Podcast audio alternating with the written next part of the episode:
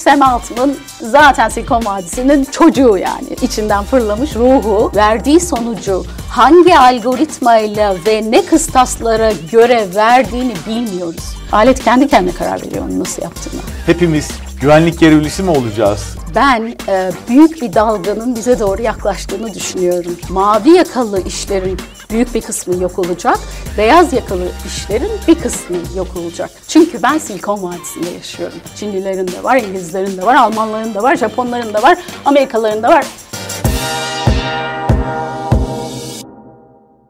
Bugün Silikon Vadisi'nden bir konuğum var. Ayşegül İldeniz. Yıllarca Intel'in global başkan yardımcılığını yapmış bir isim ve e, o zamandan bu zamana da hala e, gelecek vizyonu, teknoloji, bilişim konularında e, faaliyetler gösteren bir isim. Hoş geldiniz Ayşegül Hanım. Hoş bulduk. Merhaba. Çok teşekkür ederim geldiğiniz için. Tabii ki. Ee, ben sizin yazılarınızı Oksijen Gazetesi'nde görmeye başladığım andan itibaren yakından takip ediyorum sizi. Ve ilk aklıma gelen sorulardan biri şu. Ee, bizim e, sizin gibi yeni yeni tanımaya başladığımız başka Türkler var mı Silikon Vadisi'nde? Çok var, çok fazla var. Yani binlerce var. Ben kendim bir ağ kurdum orada. Orada 500 kişiyiz biz. Yani e, herhalde bir 10 bin kişi olduğumuzu düşünüyorum ben rahatlıkla. Ve büyük bir olasılıkla yüzde sekseni beyaz yakalı. Ve bu bildiğimiz klasik büyük teknoloji şirketleri ya da küçük girişim sermayesiyle kurulmuş farklı startuplarda çalışan e, ya da daha profesyonel işte avukatlar var, dişçiler var, doktorlar var. Bir de hocalarımız var Son yıllarda arttı mı oradaki Türk Türkiye'den gelen kişi sayısı? Evet, oldukça büyük bir artış var. Bu Covid sırasında durdu. Tam tersi geriye dönüş bir dalga oldu Türkiye'ye. Bir de hani oradaki sermaye de bir küçülme yaşadı. Ondan sonra tıkır tıkır son bir iki yıldır tekrar daha gençler geliyorlar şimdi. Yani hem profesyoneller zaten onlar dalga dalga devam eder hep. Ee, öğrenciler gelir ilk önce. Sonra hayatının e, erken aşamasındakiler, orta aşamasındakiler. Yani fakat son bir iki yıldır daha çok startuplarda çalışan ve o derdi olan gençleri görüyorum. Onlar daha çok yaklaşıyorlar. Bütün bana. dünyadan aslında herhalde Silikon Vadisi'ne gelen binlerce, on binlerce insan vardır. Türkiye'nin ya da Türkiye'den gelenlerin bunların arasında daha büyük bir oranı var mı? Ben, ben şunu anlamaya çalışıyorum. Hı hı. Türkiye'den kaçmaya çalışan bir grup insan var ya, hı hı. büyük bir dilim var. Evet. Demografik bir dilim var. Hı hı. Ee, o oraya nasıl yansıyor onu anlamaya çalışıyorum. Yüz küsür ülkeden insanla birlikte çalışıyorum hı hı. yani. Singapur'dan da insan var, Rusya'dan da var, Afrika'nın çeşitli ülkelerinden de var. Ama e, ortak tabii paydaları bilişim dünyasını biliyor olmaları bir. Bir de iki acayip çılgın bir fikirleri olması ve onu yapmak için içlerinde yanan bir ateş olması. San Francisco ve Silikon Vadisi Amerikalılar için de yaşaması çok rekabetçi, çok pahalı, çok zor bir yer. Yani orada ayak, ayakta kalması oldukça zor bir yer. 10 bin kişi harika bir rakam değil mi? Bence çok iyi. Çok büyük bir rakam. Peki evet. sizce yakın zamanda parlayan, tutan e, bir startup la karşılaşacak mıyız? Türklerin içinde olduğu bir startupla karşılaşacak mıyız? Arada bir çıkıyor zaten. Yani 3-4 yılda bir çok başarılı. Arada bir bunlar geliyor ve çok da güzel devam ediyorlar yani. Ben bunlara özellikle expose oluyorum. E, çünkü oradaki o e, TÜSİAD Network'inin başkanı olduğum için herkesi birbiriyle tanıştırmaya ve destek vermeye, mentorluk yapmak için teşvik ediyoruz. Orada yeni gelen fikirlerin çoğunu görebiliyorum sene içinde. Şu anda biliyorsunuz yapay zeka var. Hı hı. Herkes ne yapıyorsa bir şey bir şey yapay zeka yapıyor. Yani pizza getir götür şirketi varsa yapay zeka ile pizza getir götürüne başladılar. En büyük e, trend o. Bizim Türk gençlerimiz de onun peşindeler. Hı hı. Şimdi o zaman madem laf buraya geldi biraz yapay zekadan konuşalım istiyorum. Dediğiniz gibi ben artık yapay zeka ile ilgili haber okumaktan sıkıldım. Her gün karşımıza bir şey çıkıyor. Tabii merakla okumaya devam ediyorum da ama ana konu teknoloji dediğiniz zaman, bilişim dediğiniz zaman artık sadece yapay zeka evet. olduğu gibi bir şey. Bir genel tabloyu bize anlatır mısınız? Bir büyük şirketler var. Aslında e, bildiğimiz işte Meta, Amazon, ondan sonra e, Apple gibi şirketler var. Bunlar yapay zeka konusunda da çok hevesliler ve büyük yatırımlar yapıyorlar. Bir işte OpenAI'nin ürettiği ChatGPT GPT var. Her gün pıtrak gibi çıkıyor. Bir tabloyu bize çizer misiniz? Ne durumdayız şimdi? Şöyle derler, yapay zeka dalgalar halindedir. Bir böyle tarihi boyunca bir geldi, ay bundan bir şey çıkmaz deyip vazgeçtiler. Tekrar geldi, gene vazgeçtiler falan. Yani Ben 10-15 yıldır bu işle ilgiliyim. Hep olan bir şey. Fakat insanlığın birdenbire uyanması bir yıllık bir şey. Onun da nedeni bu OpenAI'nin yaptığı ChatGPT'nin birdenbire makinaları insansı hale getirebilmesi. O da herhalde bize çok böyle seksi, ilginç, aman tanrım. Başta hepimiz biz çok şaşırdık. Ee, biz 40 yıldır kullandığımız bir şey. Bu ne değişti ki olduk? Evet etkileyici, evet çok daha akıllı.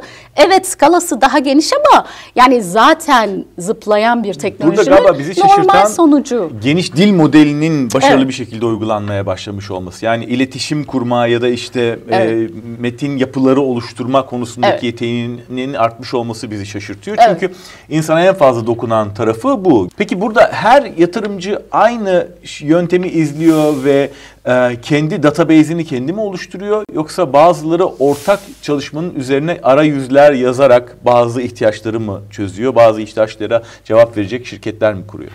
Şimdi bir sürü farklı model var. OpenAI'cılar en son küçük mini GPTs diye bir şey açtılar bütün geliştiricilere. Bu şu demek bizim var olan arkada kurduğumuz makine ve algoritmayı kullanarak ne yaparsanız yapın diyorlar bir bakıma. Onu alıyorsunuz.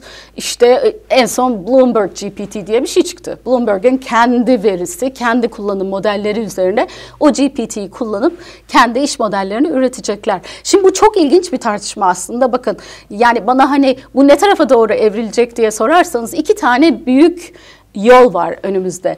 Bir tanesi genel, daha da genel, daha da genel. Yani bütün her şeyin çöz diyeceksiniz bir gün bu aleti. O her şeyin ne olduğuna da o karar verecek falan.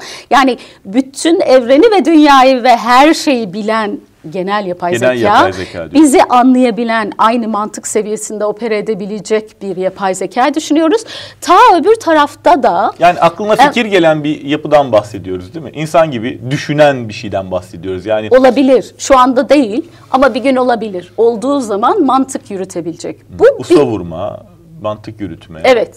Evet. Öğrenme. Öğrenme Yani insana ait çözebilme. sorun çöze. Hep insana ait şeylerden bahsediyoruz. Bu bir yöntem.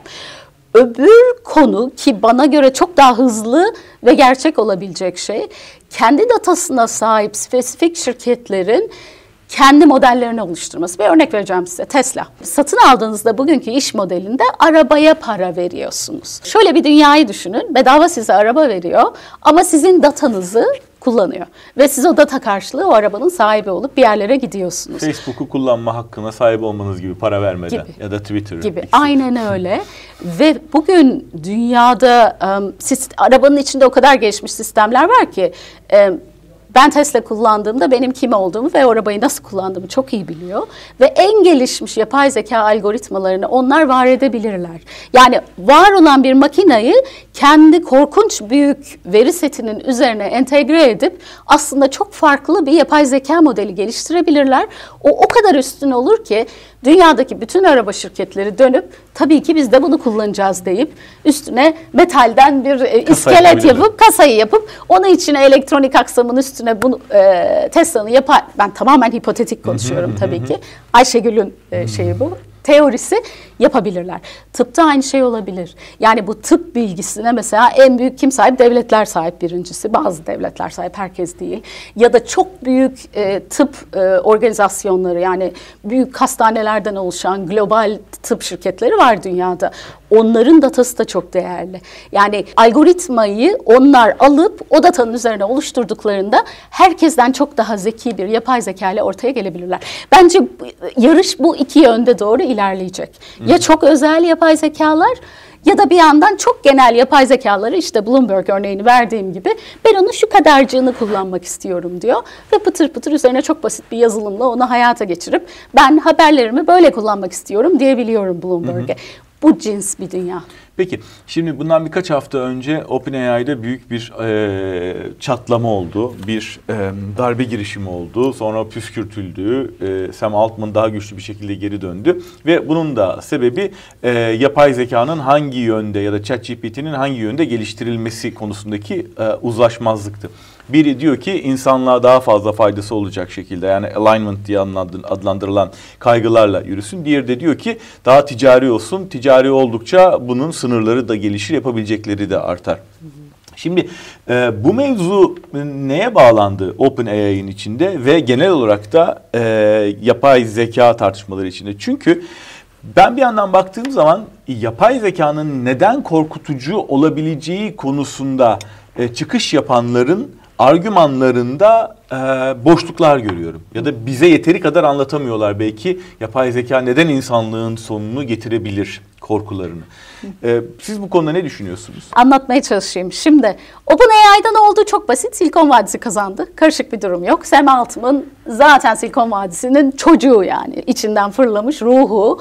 Ona göre ee, en son, en inanılmaz, en canavar, en hızlı neyi yaparsa o harika bir şeydir. Onun için de kaç milyar dolar gerekirse bulur hangi yöntem gerekirse alır, onu uygular. İşte Microsoft'tan 13 milyar dolar alır, yarın döner bilmem kimden 30 milyar dolar alır. 3 katına çıkarır e, şey işlemci kapasitesini.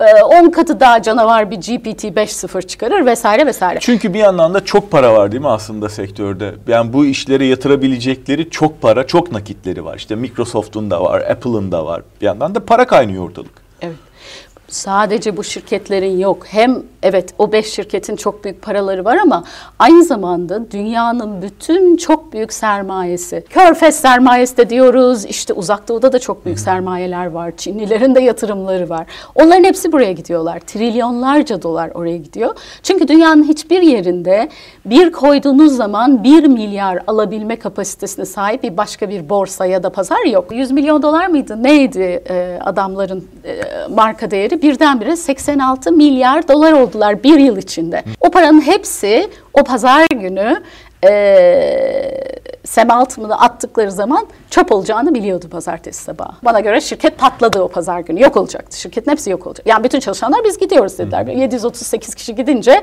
şirket diye bir şey olmayacak. Ama onların da aslında bağlılıkları Sem Altman'a değil e, kurucu hisse hisseleri tabii kurucu ki. olarak dağıtılan hisse Hepsi milyoner olmuşlar yani. Derhal gidip Napa'da ev alacaklar hafta sonu. Düşünebiliyor musunuz? Ve onların hepsi havaya uçtu o hafta sonu. İkinci sorunuza atlayacağım Hı-hı. şimdi. Neden bu iş bu kadar tehlikeli? Ee, şöyle, benim endişem ben size söyleyeyim, endişeliyim ben. Bunun da bir nedeni var. Yapay zekanın şu anda bir projeksiyonu var ve ben e, Eylül'ün sonundan itibaren San Francisco'da Fısıltı gazetesi çok yüksek çıkmaya başladı. Diyor ki çözdüler. Bilmiyoruz neyi çözdüklerini. Q-Star diye bir şey dolaşıyor ama onu bile tarif edemiyoruz ne demek olduğunu.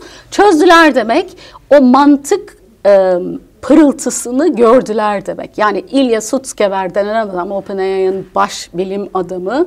E, adamı ben yıllardır takip ediyorum. Konuştuğu zaman makine mi insan mı anlaması zor bir insan yani. Ve onun bu konuda panik olması için gerçek bir şey olmuş olması gerekiyor. Ve bu Fısıltı gazetesi o kadar büyüdü ki hatta Ekim'in sonunda bir TED yapay zeka vardı. Ona katıldım ben o konferansa. Neredeyse üç tane konuşmacı iki yılla beş yıl arası bir tanesi de işte 5 yıla kadar yüzde 50, 10 yıla kadar yüzde 75 çözdük falan demeye Çözülenin başladı. ne olduğunu biraz da anlatır mısınız? Tabii. ee, güzel, çok güzel bir soru.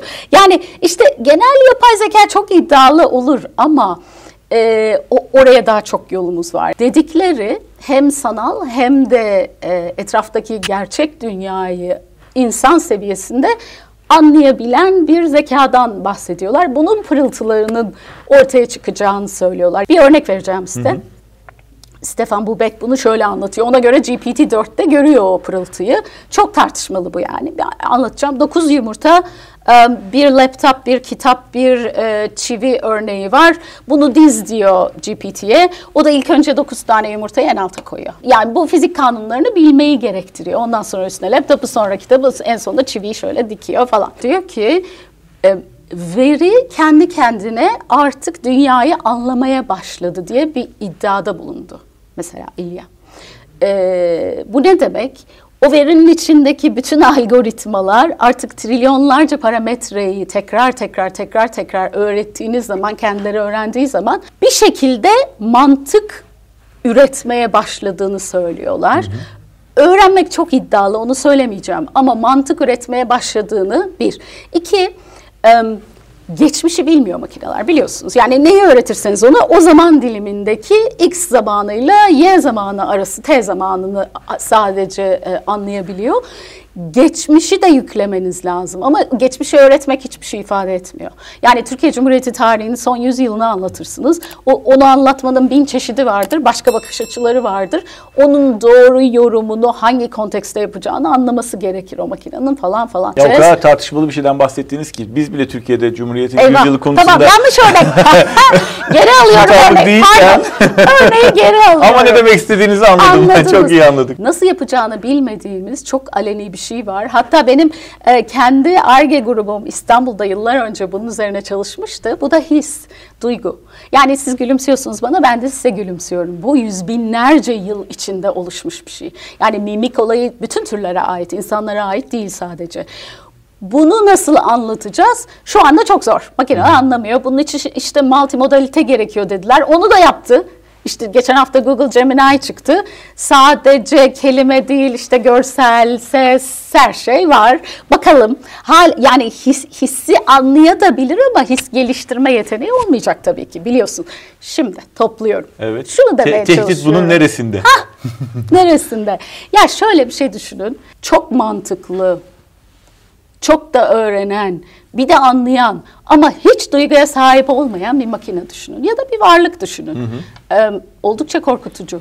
Çok korkutucu. Yani bir yerden sonra insanı beğenmeme ihtimali var bu makinenin ve insana karşı harekete geçme ihtimalinden mi bahsediyorsun? Hayır. Ben orada o, o, o siz söylediğinizde duygusal bir tepki var onun içinde. Beğenmemek demek hakir görmek. Ben daha iyisini yaparım demek hmm. falan. Ben onlara hiç girmiyorum. Duyguları bırakın.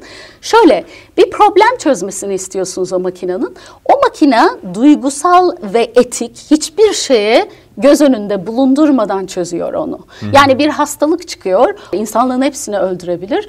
Bizim genetik kodumuzda o hastalığa dirençli olan 10 kişiyi sağlam tutup geri kalan 7.999 milyar insanı yok edebilir ve der ki siz ölün, siz 10 taneyi ben Kuzey Kutbu'na yolluyorum. Biraz bekleyin 2-3 yıl. Ondan sonra geri gelin insanlık devam edecek. Yani e, tabii şimdi o kadar da basit değil. Onu öğretebiliyoruz makineye. İnsan, yani etik olarak neleri öncelik göstermesi gerektiği de.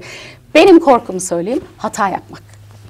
E, programcılar hata yapar, insanlar hata yapar. Bu aletleri biz keşfettik, biz geliştiriyoruz. Şu anda neden bize o yanıtları verdiklerini bilmiyoruz. Bakın eskiden biliyorduk. Yani 10 yıl önce bir bilgisayar mühendisi oturur tıkır tıkır kod yazar. O kodu bir şu şekilde kullanırsa sonuç hep aynıdır. Şimdi öyle değil. Şimdi, Yok öyle bir şey. İlk başta ona öğretilmiş olan veri tabanı üzerinden Hı-hı. tanıtılmış bilgiler, işte insanlık birikimiyle ilgili evet e, bir takım istatistik sonuçları getirmeye hazırdı. Nitekim öyle yaptı. Yani gerçekten bir istatistik modeli üzerine dayanan bir şeyden bahsediyoruz. Evet. Hangi kelimenin hangi kelimeden sonra gelmesi gerektiğini e, idrak etmiş ya da işte öğretilmiş bir, e, şeyden modelden bahsediyoruz. Ama sonra insanlar işin içine girmeye başladığı zaman bu öğrenmeye devam etti. Bu defa insanların ürettiği, yeni ürettiği e, verilerle e, kapasitesini geliştirmeye başladı. O zaman mı acaba birazcık e, durum kontrolden çıkma ihtimali ya da özgünlük e, içermeye başladı? Hayır, sizin dediğiniz konu bias konusu. Nasıl etkileşimli hı hı. öğrenme dediğimiz şeyde ben ne düşünüyorsam, işte ırkçıysam daha ırkçı hı hı. vesaire. Ondan bahsediyorsanız o, o zaten bir problem. Ama bizi yok edecek şey o değil. Ee, bu içinde bir komputasyon yaptığı zaman verdiği sonucu hangi algoritmayla ve ne kıstaslara göre verdiğini bilmiyoruz. Bunun için sadece bir araştırma metodolojisi ve tamamen bilimsel bir yani şey var, alan var. Acil ve çabuk o kara kutunun içinde nasıl bu sonucu verdiğini bilmemiz gerekiyor. Çünkü demin dediğim örneğe geri dönersek çok daha etik ya da e, varoluşsal problematiklerde bir karar alacak ve onu da uygulayabilir ve hızlı bir şekilde uygularsa bizim istemediğimiz ve bizim insanlığımıza uygun olmayan sonuçlara varabilir diye korkuyoruz. Ve yapay zekanın öğrenme modelinde insanlar sadece bir miktarına etki edebiliyorlar. Hani şöyle bir sonuç istiyoruz diyemiyorsunuz. Alet kendi kendine karar veriyor onu nasıl yaptığına. Algoritmayı biz oluşturmuyoruz. Bakın çok tehlikeli, garip, ilginç bir durum var burada. Bir sürü insan da sizin gibi düşünüyor. Yani, yani bir tek tabii makineyi çekerizcilere o, o, o yanlış öyle bir şey yok. Makine çekilmiyor. Hı-hı. Onları bir kenara itelim zaten Hı-hı. ama aslında buradaki tartışma duralım yapay zekayı vazgeçelim değil şu. iki tane koşut birbirine gitmesi gereken araştırma geliştirme konusu var. Bir alignment yani bizim istediğimiz etik dünya değerleri bağlamında o değerler bütünü kümesiyle yapay zekanın bu genel yapay zekaya doğru gittiği iki kümenin koşut ilerlemesi gerekiyor. Şu anda şöyle gidiyor olay. Bu çok geride. Hı hı. OpenAI diyor ki yok öyle bir şey yok biz İlya'yı koyduk en iyi adamımız orada bütün parayı onu harcıyoruz falan diyorlar. Ben inanmıyorum ona hikaye.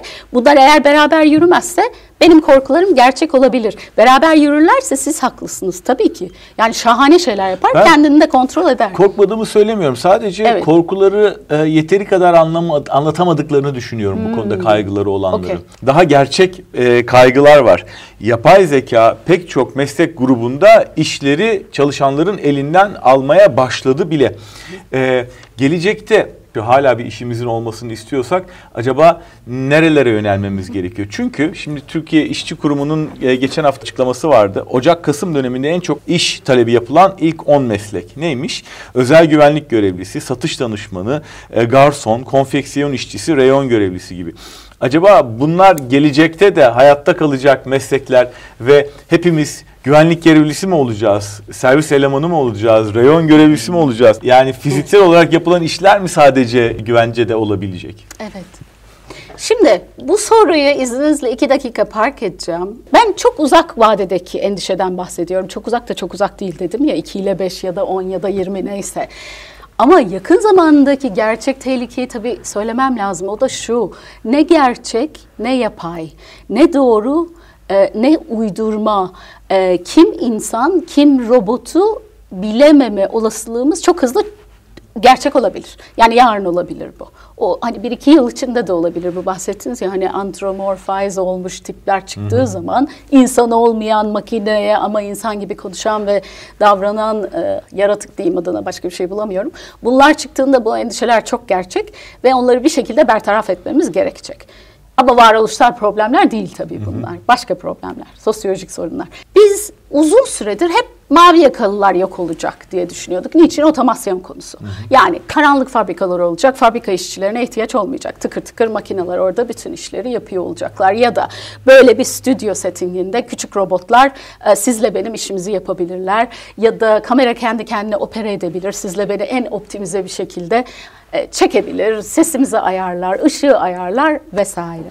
Şimdi e, birdenbire işte bu bir yıldır ki tartışmada aslında entelektüel kapasitemizi gerektiren işlerin bir kısmının da yani onlar da nedir? Özetleyebilme, hı hı. toparlama, sıraya dizme, hı hı işte arşivleyebilme, seslendirme. Şimdi çok daha dijitale tabii Hı-hı. dönmeye başladı. Ee, görüntüler yaratabilme Hı-hı. kapasitesi vesaire vesaire. Yani reklamdan işte yazarlığa, e, yöneticilikten, orta kademe yöneticilik yalnız. Üst düzey yöneticilik Hı-hı. değil bana göre. Orta kademe yöneticilikten operasyonel işte işler müdürü, finans müdürü, insan kaynakları müdürü, insan kaynakları görevlisi. Bunların hepsinin çok ciddi işlerinin bir kısmını bu aletlerin aslında yapabileceğini düşünüyoruz ve yapacaklar da bence. Şimdi iki açıdan bu anlamda yürüyecek. Sadece hepimiz mavi yakalı olacağız diye bir şey yok. E, mavi yakalı işlerin büyük bir kısmı yok olacak. Beyaz yakalı işlerin bir kısmı yok olacak. Önce mavi yakalıyla başlayayım. Siz bana beyaz hmm. yakalıyı sordunuz ama Olsun, bu da engel iyi. olamıyorum. Yani siz çünkü güvenlik görevlisi mi olacağız dediniz. Olabiliriz. Gayet güzel bir meslek. Ee, şöyle, insanla e, etkileşim olan çoğu şeyde insanlar devam. Mesela hasta bakımı, yaşlı bakımı ya da... E, müşteriyle olan ilişkiyi birebir çözülmesi gereken problematik durumlar, e, müşteri ilişkileri e, de satış anlamında düşünebilirsiniz bunları. Beyaz yaka konusu çok ilginç. Benim fikrim yapay zekanı bugün yapamadığı şeyler ne?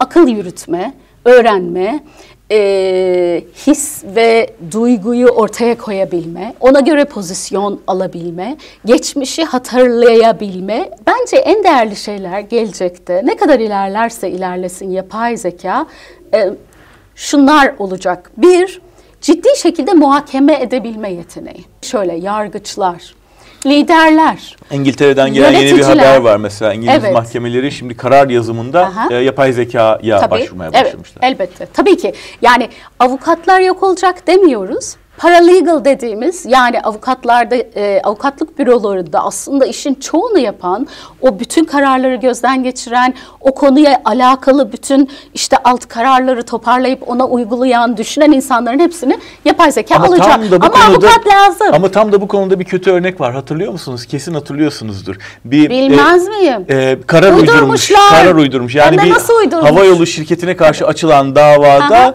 E, dayanak yapmak üzere geçmişte mahkeme böyle kararlar vermişti diye Uydurma. e, dosyaya böyle bir şey uydurmuş. Ama bakın o dediğimiz mi? halüsinasyon onun çözümünü bulacaklar. O demin dedim ya size kara bir kutu bu niye o çıktığı verdiğini bilmiyoruz. Onu anladığımız anda bu problemi de çözeriz. O hatayı çözeceğiz. Onun için her zaman biri lazım. Google, Google'a girip alo bu böyle mi diyecek birisi lazım. Onu da çözdüler. Google Gemini'de ikisini bağlıyorlar. Bir sonraki versiyonda ikisini bağlayınca gidecek, check edecek. Bazı doğru cümleleri highlight ediyor zaten Gemini şimdi. Evet. Check ettiği cümleleri boyuyor. Bu check edilmiş e, fact'tir diyor. Süper. Bazılarını da boyamadan bırakıyor. Evet o bir problem ama çözebilir. Şöyle bir liderler dediğim yani o bizim hani sadece IQ değil EQ. Bu insanlar gerçekten ne istiyor? Bir şey daha söyleyeyim mi? Buyurun, Araya gireceğim. buyurun. Çok Tamam, ilginç. gayet güzel. Şimdi yeni bir derdi var mesela şeyin eee ChatGPT'cilerin. Zira ChatGPT son birkaç eee, haftadır tembelliğe alışmış. O da Evet. ne? Kullanıcılar diyor ki ya biz daha Biliyorum. önce sorduğumuz sorulara uzun uzun cevaplar alıyorduk. Kod yaz diyorduk. Mesela kod yazıyordu. Şimdi ya bundan sonrasını sen yazarsın diye yarıda bırakıyor. Ve ChatGPT de diyor ki ya, Biliyorum. biz Kasım'dan beri güncelleme yapmadık. Bunun niye böyle olduğunu bilmiyoruz. Bilmiyoruz. Hatayı kabul ediyorlar. Ama niye böyle oldu? Biz mi öğretmeye başladık? O mu insanileşmeye başladı? Tembelliği mi öğrendi? Olabilir belki de herkes dedi ki ya bana 2000 kelimelik bir şey istemiyorum kardeşim. Özet geç bana dedi yani. Yönetici özeti bilmiyorum. Hiçbir fikrim yok. OpenAI'ın bir problem olduğunu kabul ediyor. Üzerine çalışıyorlar. Ama bilmiyorlar nedenini dediğiniz gibi. Çok keyifli bir şey tabii. bu. Bu arada şey biliyor musunuz? Şimdilerde hem halüsinasyon miktarının arttığını hem de verilen yanıtların e, giderek daha degrade olduğunu düşünüyorlar ve nedeni onu da bilmiyorlar bakın bilmiyorlar. Yani sizin yorumunuz çok mantıklı olabilir. Biz bunu böyle hem tembel hem başarısız bir e, alet haline Yani süper bir getirmiş şey beklerken vasat, vasata doğru gelişiyor bravo. olabilir yani bu. Bakın yani zaten benim İnsan seviyesine doğru. Teşekkür ederim. Hep söylediğim bir şey var. Teknolojinin içindeyim. Onlarca yıldır diyorum ki teknoloji çok ilginç bir şey değil. İnsan var arkasında. Yani biz ne kadar zeki, ne kadar kötü, ne kadar e, ne bileyim şahane parlak, efendim ne kadar kötü niyetliysek o aletlerde aynen öyle. Yani bizim yansımamız günün sonunda yeter ki anlayalım neyi niye yaptığını. Anlamıyorsak çok büyük başımız dertte. Şimdi sonrasına geri döneceğim. Muhakeme yeteneği dedim bir. Biraz hızlı geçeyim o zaman ben. Siz de böyle çok soru soruyorsunuz. Yaratıcılık. Şimdi diyorlar ki ay mimarlık diye bir şey kalmayacak mı? Ben ressam olamayacağım. Hayır alakası yok. Yani insanın em, düşsel imajinasyon dediğimiz şey muhteşem bir şey. Ee, orada e, Chomsky çok güzel bir laf etti bu bütün tartışmaların ortasında dedi ki 100 yıl önce dedi Einstein uzay ve zaman e, denklemini eğer düşleyebilmişse ve hiç görmediği bir şeyin olabileceğini farz edip dünyayı gerçekten öyle açıklamayı da yapabiliyorsa bunu ancak insan yapar dedi. Yani imajinasyona dayalı tabii ki e, uçan pembe bir atı gökyüzünde bana çiz diyorsunuz Dali'ye o da çiziyor ama o at daha önce düşünülmüş, var olmuş. Nasıl bir şey olduğunu biz insanlar olarak kağıda dökmüşüz. Çocuklar binlerce at yapmış son işte kaç yüzyıl içinde yaptılarsa. Onun bir yorumunu yapıyor Dali orada. Başka bir şey yapmıyor. Bu arada planlamayı da yapamıyor makineler biliyorsunuz. Planlama çok önemli bir şey. Ee, onu çözdüğünü iddia edenler var. Daha gerçekten göremedik onun sonucunu. Hangi seviyedeki planlamadan bahsediyorsunuz? Yani şunu yapabiliyor çünkü. Ben İspanyolca öğrenmek istiyorum. Bana 6 haftalık bir e, kurs planı yap dediğiniz zaman gerçekten de başarılı bir plan yapıyor. Evet. Ama daha yönetsel şeylerden bahsediyorsanız onu bilmiyorum. İnsan nedir? Niçin bu kadar inovatifiz biz biliyor musunuz? Biz binlerce yıldır, yüz binlerce yıldır işte ormanın ya da savananın içinde yürüyoruz. O sırada uzakta bir şey görüyoruz. O gördüğümüz şey bizim visual cortex dediğimiz işte arkamızda beynimizin arkasındaki yere gidiyor. Ve bu binlerce jenerasyon yani yüz, artık kaç tanesi jenerasyon onlarda en doğru algoritma ve nöronlar bir araya gelerek insanlara onun tehlikeli bir şey mi yoksa dost bir şey mi olduğunu öğren öğretmiş. Onu gördüğümüz anda aramızdaki sürenin ne olduğu, bizim ne yapmamız gerektiği o sırada ve hangi aksiyonu ve o sırada da binlerce alternatif var. Böyle gidebilirsiniz, geri koşabilirsiniz, olduğunuz yerde durabilirsiniz, olduğunuz yerde zıplayabilirsiniz, çömelebilirsiniz. O binlerce opsiyonun arasında o hayvanla olan e, reaksiyonunuza karar veren mekanizma var. Savaş, don, kaç. Üçünden birini yapıyorsunuz. Ha, yapıyorsunuz ama o, ona karar verirken oradaki opsiyonlar o kadar geniş ki birdenbire o alternatifleri sadece tartmıyorsun. İnsan o demek yap, yani bir şey yaratıyorsunuz. Birdenbire bir taş alıyorsunuz ve önünüze tutuyorsunuz. Bir maymun bunu yapıyor mu? Hayır. Sadece insan yapıyor bunu. Biz olmayan şeyler yaratıyoruz. Düşünsenize yani o ortamı manipüle ediyoruz. İşte planlama bu demek. Hı hı. Yani olmayan bir sürü şeyleri imajinasyonumuzla yaratabilmeyi başardık. Şimdi bu bahsettiğim her şeyi bir makina bir gün yapabilir mi? Yapar. Oldukça kısıtlı yapar. Yani dediğiniz gibi 6 haftalık bir dil öğrenimi programında size büyük bir olasılıkla 3 ya da 5 tane ya da ne bileyim 500 tane yöntem e, düşünür. Ama benim en samimi İspanyol arkadaşımı buraya e, getireyim de bir günle hmm. tanıştırayım da beraber dost olsunlar öyle öğrensin çözümünü düşünmeyebilir. Yani yapay zekada yıllarca ya ben 2013'te yaptığım aletteki ana problem oydu. Bizim en büyük kısıtımız alan problemi. Ne kadar geniş o kadar zor.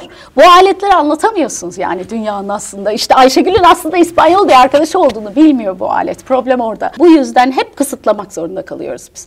O yüzden de çok da zeki olamıyorlar. Bir gün olur mu? Tabii olur. İşte ondan 2, 5, 10 diyoruz ya o dediğim bunlar. Aynı şu anda konuştuğumuz şeyler olacaklar bunlar.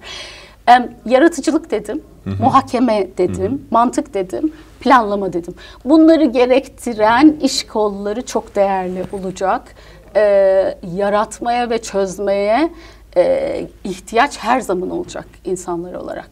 Tabii o kabus senaryosu başka onu bir kenara Peki, park ediyorum. yapay zekanın getirdiği imkanların ve tehditlerin yönetilmesi için piyasanın kendi mekanizmalarına güvenebilir miyiz, güvenmeli miyiz? Yoksa bu konuda e, regülasyonlara ve onun da ötesinde liderliğe her ülkenin, her coğrafyanın ihtiyacı var mı?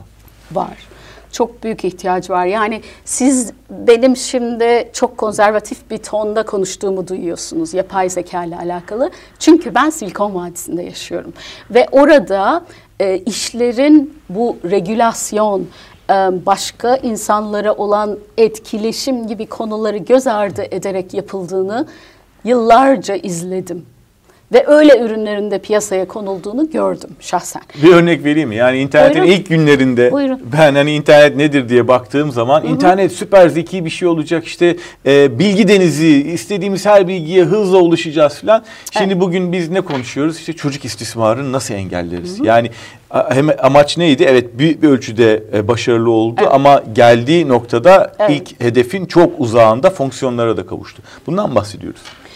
Olabilir, güzel bir örnek ee, ama şeyi söyleyeceğim size yani insanlığın yansıması dedim ya insanlıkta o dediğiniz korkunç şeyler var ve bu alet bir e, şey gereç günün sonunda ve biz ne yapmasını istiyorsak onu yapıyor. Yani bir ayna o çok da farklı değil.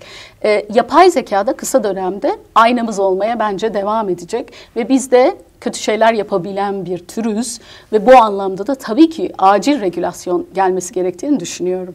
Orada bir denge var. Yani bu araştırmayı kısıtlayalım. Kısıtlamadan kastım şu.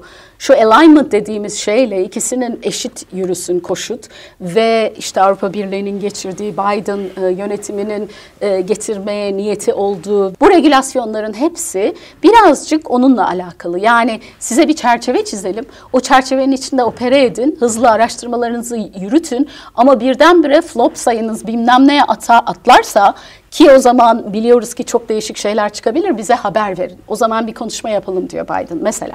Bir örnek verdim. Şimdi Bunu yaparken dünyanın geri kalanı ne yapacak? Silikon Vadisi'ni bir kere izninizle park edelim. Ben burada İstanbul'da stüdyoda sizinle muhabbet, muhabbet ediyorum. Dışarıda milyonlarca insan var. Ee, şirketlerimiz var, insanlarımız var, çocuklarımız var. Nasıl hazırlanacağız ee, bu yarışa? Ee, çok hızlı hazırlanmamız lazım. Yarın sabah itibariyle hazırlanmamız lazım. Bu çok büyük bir yarış. Hem devletlerin aslında bu e, milli savunma araştırma laboratuvarları var. Çinlilerin de var, İngilizlerin de var, Almanların da var, Japonların da var, Amerikalıların da var. Umarım ve muhakkak bizim de vardır. Bu bağlamda buradaki bu araştırma geliştirmeler hepsi birbirine rakip bir şekilde çok hızlı ilerlemeye çalışıyorlar. Eğer durmazsa bu yüzden durmayacak zaten bir. İki, bu şirketler hiç düşünmediğimiz ve beklemediğimiz bir şeyleri bir yıl nasıl önce önümüze koydularsa çok yakında getirebilirler. Sadece büyük şirketlerden değil, çok böyle acayip tanımlı konuşuyorum. Hiç hoşuma gitmiyor aslında. Hep beş büyük beş büyük diyoruz ama dünya öyle bir yer değil artık. Küçücük işte 360 kişiydi OpenAI bununla ortaya çıktığı zaman ve e, hiçbir şeyleri yok. 360 kişilik küçücük San Francisco'da ofislerini biliyorum. Ben içinde bir iki arkadaşım çalışıyor vesaire. Bunu bir şeye çevirdiler.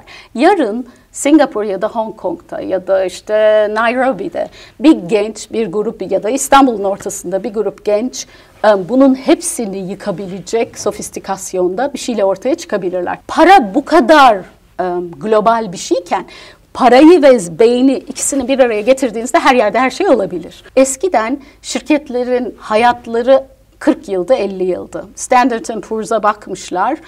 E, bugün 17 yıl. 2030'da 12 yıl olacak bir şirketin var olması. Yani bu şirket sahibini ilgilendirmiyor, çalışanları da ilgilendiriyor. Ee, yakın zamanda yazılarımdan birinde bahsetmiştim. Diyorlar ki dünyadaki bütün ülkelerdeki çalışanların %53'ü son derece endişeli çünkü yarının yeteneklerine sahip olmadıklarını düşünüyorlar ve ne yapacağız diyorlar. Benim buna birkaç tane çözüm önerim var. Bir, gençlerimizi derhal ve hemen bilişimle e, üretmeyi öğretmemiz gerekiyor. Harika kullanıyorlar sağ olsunlar. Birazcık da üretmeye başlamaları lazım. Yani hani yapay zekayı nasıl üretebilirsiniz? Prompt mühendisliği denen şey nedir? Bugünkü en popüler meslek. Hem Silikon Vadisi'nde hem Türkiye'de hem her yerde. Um, senede 7 bin tane mezun vermişiz 2021 yılında. Bu 7 bin 50 bine çıkarabilir miyiz mesela? Hangi alanda? 7 bilişim. Bilişim. Bilişim. Hı-hı. Üniversite mezunu 7 bin çocuk vermişiz. Şimdi bu 7 bine 50 bin yapalım mı? Hatta 100 bin yapalım mı mesela? Meksika 33 bin yapmış. Niye biz 7 biniz? Yani Meksika bizim aynı seviyede bir ülke birçok açıdan nüfus itibariyle, gayri safi milli hasıla itibariyle vesaire vesaire. Bu bir. İki, şirketlerimizi çok daha e, esnek bir yapıya kavuşturmamız lazım. Yani o, o beni çok korkutuyor. Çok gelenekseliz birçok açıdan. Yukarıda karar vericiler var. Altında da işte bir tane ordu var. O ordu sağa dönün diyor. Hepsi bir arada dönüyorlar. Dünyanın şirket yapısı bu değil. Geleceğin ki hiç olmayacak. Dünyanın gelecekteki iş yapma yöntemi birbirinden çok bağımsız, güce sahip küçük gruplardan oluşuyor ve esnekler bunlar. Bir problem gördüklerinde diyorlar ki bizde. Biz Hı. halledeceğiz bunu. Koşuyorlar yapıyorlar. Mesela Google'ın çalışma yöntemi bu. Silikon Vadisi'ndeki birçok şirketin çalışma yöntemi bu. Hiç öyle büyük oturmuş yapılar, yüce patronlar falan yok. Bir problem çıkıyor. Elini kaldıranlar toplansın deniyor. Ve onlar koşuyorlar bir yere ve genelde çok heyecanlı bir proje ise en zeki çalışanlar ona koşuyorlar. O sorunu 2-3 ay içinde çözüyorlar, hallettik diyorlar. Ondan sonra bize yeni bir proje verin diyorlar. Yani böyle iş tanımı kalın kalın işte şunu yaparsın, senelik ciro hedefim budur. Efendim sen bunu yaptın bunlar. Böyle bir şey yok. İnsanlar kendi tanımlarını kendileri yazması gerekecek gelecek dünyada. Böyle çalışanlar kolay mı? Değil tabii. Bu bağlamda bence özgür, düşünmeyi bilen, mantık yürütebilen, karar alma konusunda kendine güvenli, bireyler yetiştirebilirsek bunların hepsini hallederiz. Ben inanıyorum buna. Ve şirketler tabii yani şirketlerin de bu e, esnekliğe ve bu kapasiteye sahip tepede 20 kişi değil 500 kişiye sahip olmaları lazım. Ama yapamayanlar zaten gidecekler bir yandan da onların yerini yenileri alacak öyle değil mi? Öyle olabilecek şu olacak. Ee, dünyada bazı konularda çok iyiyiz bugün. Olmayacağız çok iyi yani. Hani başkalarının hamallık işlerini yapacağız 20 yıl sonra. Yani olmasın değil mi bu güzel ülkemizde gayet iyi sektörlerimiz var, başarılıyız, ihracat yapıyoruz bazı konularda. Bunu sürdürmemiz lazım bizim. Yani hani onun için ben belki de diyorum ya hani böyle çok daha e, yetkin ve başarabilecek e, insan gücüne sahip olalım. Çünkü bilişimsiz hiçbir şey olmayacak. Yani şu, bardağı da yapmıyorlar artık bilişimsiz, içindeki suyu da bilişimsiz yapmıyorlar. Hiçbir şey olmuyor. Yani masada da bilişim kullanılıyor bugün. Bunu üretmeyi başaramazsak başkaları yapacaklar bu işi. Ondan endişeliyim. Ayşegül Hanım çok teşekkür ederim. Çok sağ olun. Çok ufkumuzu açtınız. Ee, ben çok öğrendim. Aklımdaki soruların pek çoğuna cevap buldum. Eminim bir sonra İstanbul'a geldiğiniz zaman e, aynı konuda ama başka gündemler üzerine konuşuyor olacağız öyle değil mi? Çok hızlı ilerliyor çünkü. Yüzde yüz. Bir daha geldiğim zaman artık büyük e, kurumsal şirketler yapay zekayı her şeyde kullanıyor olacaklar. Yani ki siz 6 sene sonra gelmeyeceksiniz yani. evet, 6 ay sonra bir çeyrek sonra, birkaç çeyrek sonra burada olacağım. Geldiğimde hepimiz her yani günlük kullandığımız bütün uygulamaların içinde e, yapay zekanın entegre olduğunu göreceğiz. Harika. Çok evet. teşekkür ediyorum. Çok sağ olun. Ben teşekkür ederim. Dersin.